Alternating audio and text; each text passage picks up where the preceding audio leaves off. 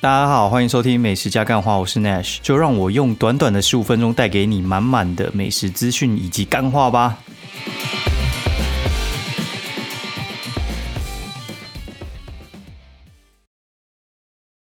哎，Hello，大家好，欢迎收听美食加干话第二季的第四十七集，我是 Nash 哦。现在时间呢是二零二零十一月二十四晚上十一点五十四分，然后今天也是去上完民法课回来，所以。也是比较早开录，因为我真的觉得每次上完课之后有点呃精力耗尽的感觉，然后今天又在外面跑一整天的行程，然后然后现在分享一下那个法律白话文好了，我觉得这个也还蛮有趣的，就是我觉得 这样分享其实对我自己读书也是有点帮助，因为我发现我上礼拜分享的东西呢，哎，我这礼拜就不用再复习，因为你讲给别人听过之后，已经内化成我自己的东西，嘿，所以话。我来讲一下，增加大家的法律常识好了。就是呢，老师今天就问一个问题哦，他说：假设台积电出货到美国去，然后呢，出货到美国的时候呢，台电好可能用了金元，然后在船上，然后在运往美国的路上，船沉没了。那请问，就是美国跟台积电订的这些晶片，呃，遭受损失的话，到底是算台积电损失，还是算美国损失？哦，大家应该都还蛮清楚嘛，就是应该就是算台积电的哦，因为这东西基本上就是它不能归因是台电的错还是美国的错，因为它就是中途运输的时候就刮掉嘛，就是基本上它就会归因到就是哦出货方这边的问题。好，那另外一个问题呢，其实我觉得就是从这边延伸过去的，它的实际案例就是在讲说。像你签约，你要买一个房子，哦，但是你买的时候就是你还没付钱，对，然后房子也没过户给你，那这个时候就是那个房屋突然被土石流冲了，挂掉这样子，这样算谁的？这样其实算那个房中业者的。那如果说今天是他交货给你，对，然后诶被土石流这样子冲走，算谁的？算你的嘛，对不对？所以呢，他就是这边其实有一个呃民法的，就是他是在三百七十三条，他说买卖标的物之利益极危险，自交付时均由买受人承受负担，但契契约另有订定者不在此限。好，意思就是说，其实有时候就是你们在交易的时候，呃，因为有时候是中间的风险。不是你们两个人各自造成，也没有任何过失，对，所以的话，它其实就是会有一个呃危险转移哦，对，就是叫做危险转移，就是像是那个呃你你已经交付屋子，然后的话呢，其实基本上你就是把风险转嫁给别人了，对。那如果你你有点像是你交付，但是你可能还没去登记的话，呃，就是少这个登记的动作的话，你其实可以不用去登记啊，对。大概是这样子，好，先这样，好像没讲什么东西，好，大家就听听就好，反正以那个民法上面为主。好，那我们讲一下今天吃什么好了。今天没什么灵感讲干话，那我们先听美食，等下说不定就有灵感了。好，就是今天我们中午去美孚，那因为美孚其实最有名是它的那个彩绘咖啡嘛，就是彩绘一楼的那个彩绘咖啡它其实那个名字应该是翻什么调色盘，对，就是呢。我这样说哈，就是美孚它是一个肉商，对，所以话像是很多好吃多的肉，其实也是跟美孚进的，所以他们的强项其实就是所有的肉品。好，然后我们今天就去那个美孚的四楼叫 GMT，那 GMT 它其实是意大利餐厅哦，然后我们这边还遇到一个 YouTuber，然后其实也不太认识，应该说我都不认识，然后我想说。他的团队这么大，好像大概有三四个人一起拍吧。我想说应该是还蛮大咖的 YouTube 嘛，但是这么大咖，我怎么会感觉没什么印象？然后我就问那个公关说：“哎，是谁？”他说叫做克里斯汀。然后我就查，哦呦，又有三十几万订阅哦。其实大家有概念，就是像我这种等级的布洛克，大概就是三四十万的 YouTuber 等级，所以我们两个等级可能是差不多的，就是收入不会差太多了。然后。我看一看，然后觉得，哎，这个人其实还蛮有趣的。他拍影片超多的，他拍了六百多支影片呢，然后他出片速度超快的，然后看起来口条是还不错，然后他还可以跟那个主厨好像是讲英文，还蛮厉害的。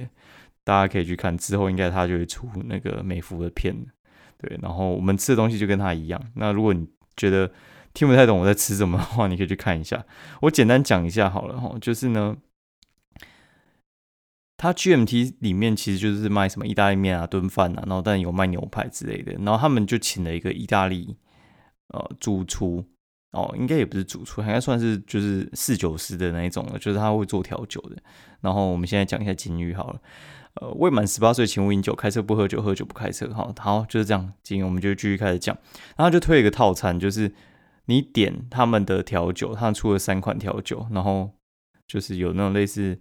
Gin tonic 的变变化版这样子，然后还有就是有那种调酒里面加那种巴萨米克醋，很奇怪吧？调酒里面加巴萨米克醋，哦，然后呃，他们就是有推荐啊，就是像你点这个调酒的话，你点他们前菜啊，或者是点他搭配的意大利面啊炖饭，或点他搭配的牛排之类的，哎，半价超屌，我觉得半价超级强的啦。那我这样说好，就是嗯。它的餐点呢？其实我觉得我这样讲啊，就是我们今天点的东西呢，我我看一下叫什么名字哦，牛肝菌菇松露炖饭，然后它是五百二，然后如果你点调酒的话，它就会变两百六。它变两百六的话，加那个就是调酒的话，就是三百五哦。它调酒都是三百五，三百五加两百六，哎，超便宜的。你等于是三百五加两百六这样子。六百一嘛，那你可能加个一层，你不到七百块就进美孚里面吃诶，而且他们的那个料理水准其实蛮高的，只是我必须跟大家 讲，他他的炖饭跟意大利面基本上也是吃不太饱的。然后你可以吃他的面包吃到饱啊，不过我觉得你可能会花一番功夫。他面包是还不错哦，就是他有那个乔巴达面包，然后还有就是黑橄榄面包，我就两款给你吃到饱，然后可以蘸那个油醋跟巴萨米克醋，就是调制的酱料吃。因为有些人他们如果吃的东西，就是他发现他可能点了很贵的东西，然后他吃不饱，他们会很火大。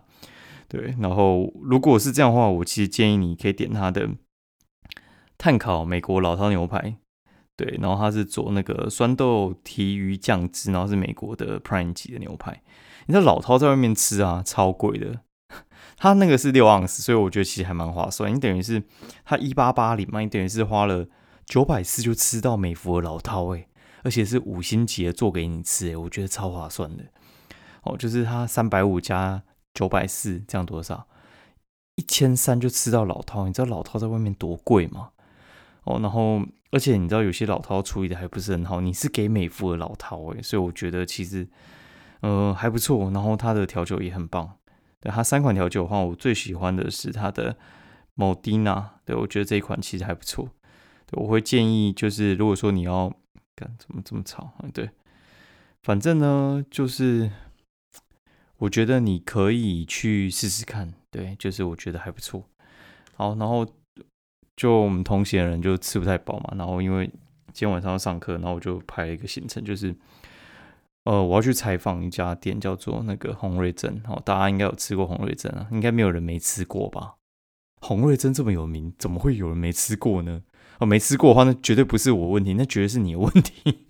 红瑞珍呢，其实它真的还蛮有名的。红瑞珍的话，它其实我觉得争议的点就是，有些人会说它什么，呃，彰化北斗那边开上来嘛，那有些是他们红氏的那个亲戚超多，所以你也搞不太清楚哪些到底是他们正传的，还是哪些是他们亲戚自己出去开的。反正名字可能就是洪瑞珍极其快乐伙伴之类的。然后，然后他们那一间号称就是。洪瑞珍亲自授权的哦，然后亲自授权的，呃，他们现在就是主打三到七度 C 嘛，什么冷藏直送啊，可能就是从脏话直接送上来的啦。然后你吃的时候，你还要把它退冰一下，可能退十到十五分钟左右，它那个吐司就会苏醒，然后就变成超软绵绵的，这样变更好吃。那我要讲就是呢，其实洪瑞珍这一件。呃，这间店好吃呢，基本上我觉得没有什么质疑了。哎，我好像还没有讲说它是哪间店，它就是在台电大楼呃三号出口出来，就是大家去那个四大 S 都会从三号出口出来嘛。呃，你一出来就看得到，它就是师大路跟罗斯福路交叉口那边，那就是详细地址是罗斯福路三段一百七十一号了。也因为那边他没有贴门牌，我问他的。那它就是有八款口味，四款是咸的，四款是甜的。其实我建议你甜的基本上就是不用吃，我觉得它甜的味道真的是超诡异的，不好说哈。那你真的受不了的话，我觉得你就吃蓝莓吧。我觉得蓝莓可能吃起来稍微正常一点，但是我觉得因为果酱的话，大家其实很少人会吃不懂啊，所以的话我我会觉得说，其实呃外面像是 Seven 的蓝莓可能就比它好吃，然后他们鲜奶油加比较多，然后。蓝莓酱也比较多，然后吐司的那个柔软度可能就苏红瑞珍一点这样子，但是我觉得他们的咸的就很强，因为它那个那个美乃滋酱我觉得很厉害，然后搭配它的吐司，我觉得这是台湾的七大奇迹之一了。对，反正我就点了，我们点了一盒，然后你点十二个会比较便宜一点，然后结论就是我刚才讲的那样子。那我要说的哦，不是说。哦，他们到底好不好吃？我是要说，就是我吃完之后，哦，就有他妈的网友来私讯我，然后他就说他是某一间红瑞珍里面的员工，然后就讲了一番评语，我念给大家听了，我觉得还蛮好笑的。我后来就是哦，好，我知道了，嘿，就是哦，他说呢，啊，他说我是某某店的员工，我很喜欢看你的实际，之后也会支持您关于。那家四大店的话，还有一些小消息之类的。他说什么这个体系是什么加盟的，然后说是呃北斗北斗店，然后授权给外人去卖，所以价格比别家店还要高，因为中间商要抽抽成之类的。然后北斗店手工制成的三明治运送要花时间，然后所以他说送到台北门市的话，就是已经经过了就是一些时间，所以每位多少会打折扣了哦。然后所以的话就是呃跟。其他呃，他们非二点零版本的门市啊，会有一些不一样。好，然后我就把这个说法贴给就是找我去的那家店。其实我那就没收没收稿费，因为就是这家店帮我很多忙，就是他们后面的 朋友这样子。哦，然后他说干胡说八道，我他妈干你娘嘞！我就觉得蛮好笑，就是你知道这个好笑的点就在于说。有一边我还确定还蛮可靠的，就是像找我去的这边，他其实讲的是还蛮可靠的哦，就是因为他都可以直接拿出他们的授权声明的，所以我觉得应该是不会说谎了。然后另外一间店其实就是员工哦，然后就有点道听途说那一种的。然后他讲我也懒得去反驳他了，因为呃，你去跟他争这个没有什么太大的意义，你知道吗？你要跟他争，他争完之后还要回去问吗？我基本上觉得没有什么太大的意义啦。所以的话，这其实就是。你从别人口中听到的，其实有时候都会跟实际上会有一些很大的差距啊。就像你从别人口中去认识一个朋友，我觉得有时候都是还蛮危险的事情。对，然后，哎，我要讲什么去了？干哦，我想起来了，就是呢，然后我在那段底下就是写，就是因为呃，我今天就直接写完就贴上去。因为红瑞珍的话，他们三明治的话，其实。他们是从二十五块开始卖的，然后他们现在店大概就是三十五跟三十九块，那基本上就是贵了可能三成到一半左右的价钱嘛，所以一定会有人讲干话。他们绝对开喷的第一个点就是说价格变贵，但是其实你没有想过，就是他以前卖二十五块，他为什么现在不能涨价？他妈的，你薪水都没涨，你为什么要求别人也不能涨？对我觉得其实这个很蛮奇怪的事情哦。然后我就为了。就是请他们闭嘴，因为我知道，就是有些人如果说你不先打预防针，你不先呛他的话，他们呢就会讲一些干话。那我就我就讲一句我觉得蛮有趣的话，这个我觉得也是之前常跟大家讲的，就是呢，其实我觉得呢。好，我我我直接念好了。我说红瑞珍现在二点零进化，然后更草更卫生，我觉得口味变得更稳定一点。然后说咸的都很好吃，甜的我就觉得不好说了。然后饮料喝喝就好了。然后虽然价钱比较贵一点，但是你也不会买不起啊，不要那边靠腰。对，然后 我就叫他们先闭嘴这样子。我说对了，我说有些人很多人的心态啊，就是买了宾士，然后为了那边省三十元，那边绕三十分钟找免费停车位。我觉得这个时间价值。跟穷的心态其实基本上都是需要调整啊，然后不要一直面说自己穷啊、买不起啊，然后这种丧志的鸟话，不然的话你这辈子就是会这样子鸟。那实际的案子，我跟大家讲哈，就是今天我们从美孚，我们直接杀去台电大楼，哦，然后我就看那个 Google 导航，那我就有一个大胆的想法，因为坐那个 大众交通工具过去啊，你知道多久吗？五十分钟。我从美孚要先走十分钟去建南路的捷运站，然后再坐车再转车，然后到台联大楼五十分钟。你知道我如果坐 Uber 过去多快吗？十五分钟。为什么呢？因为他直接开去新增高架，然后直接会从台联大楼那边出来，其实超快的，十五分钟。对，十五分钟。你知道十五分钟跟五十分钟差多少吗？差三十五分钟吗？那差多少钱呢？差了三百二十三块哦，等于说呢，你这样算下来的话，你一分钟大概是十块钱。你的时间有那么不值钱吗？你知道，因为那个时间是我啊，算是注意力蛮集中的时间，然后我花了半个小时，我就把这篇文章写出来，你知道吗？所以我省的那个半个小时，我的产值绝对会超过这三百多块，绝对绝对超过，因为我写那一篇的话，其实流量还蛮好的。绝对超过那三百多块啊，大概就是我写那篇大概就是一千多块的价值啊，就广告费这样子进来，大概就是一千多块的价值。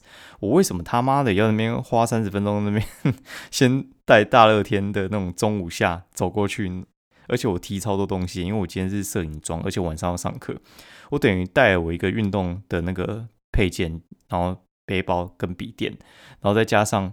我的民法概要跟六法全书，还有我的那个摄影的哦单眼摄影机，然后还有我的就是打灯的器具。他妈的，我这样子背了至少十到十五公斤的东西，走去捷运站，再坐车子过去，我觉得妈真的是我为什么要这么累？对我觉得有时候你们要想一下，就是你划不划算？嘿，就是有些人我觉得他们就是把自行车当做是一个很贵的东西，但是。当你到一个高度的时候，你就发现这个东西其实是有点像是，呃，花钱买时间呐。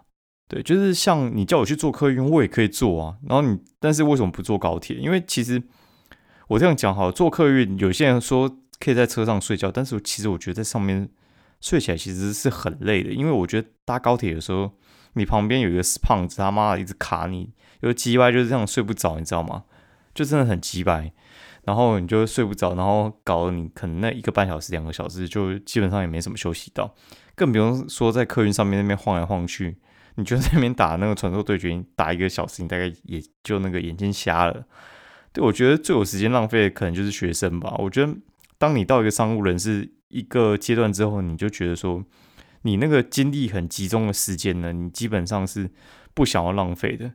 对，好，先这样子好了，好像就讲的差不多。那今天就到这样喽，拜拜！喜欢我节目的话，欢迎五星推荐以及呃分享给你朋友。好，先这样，拜。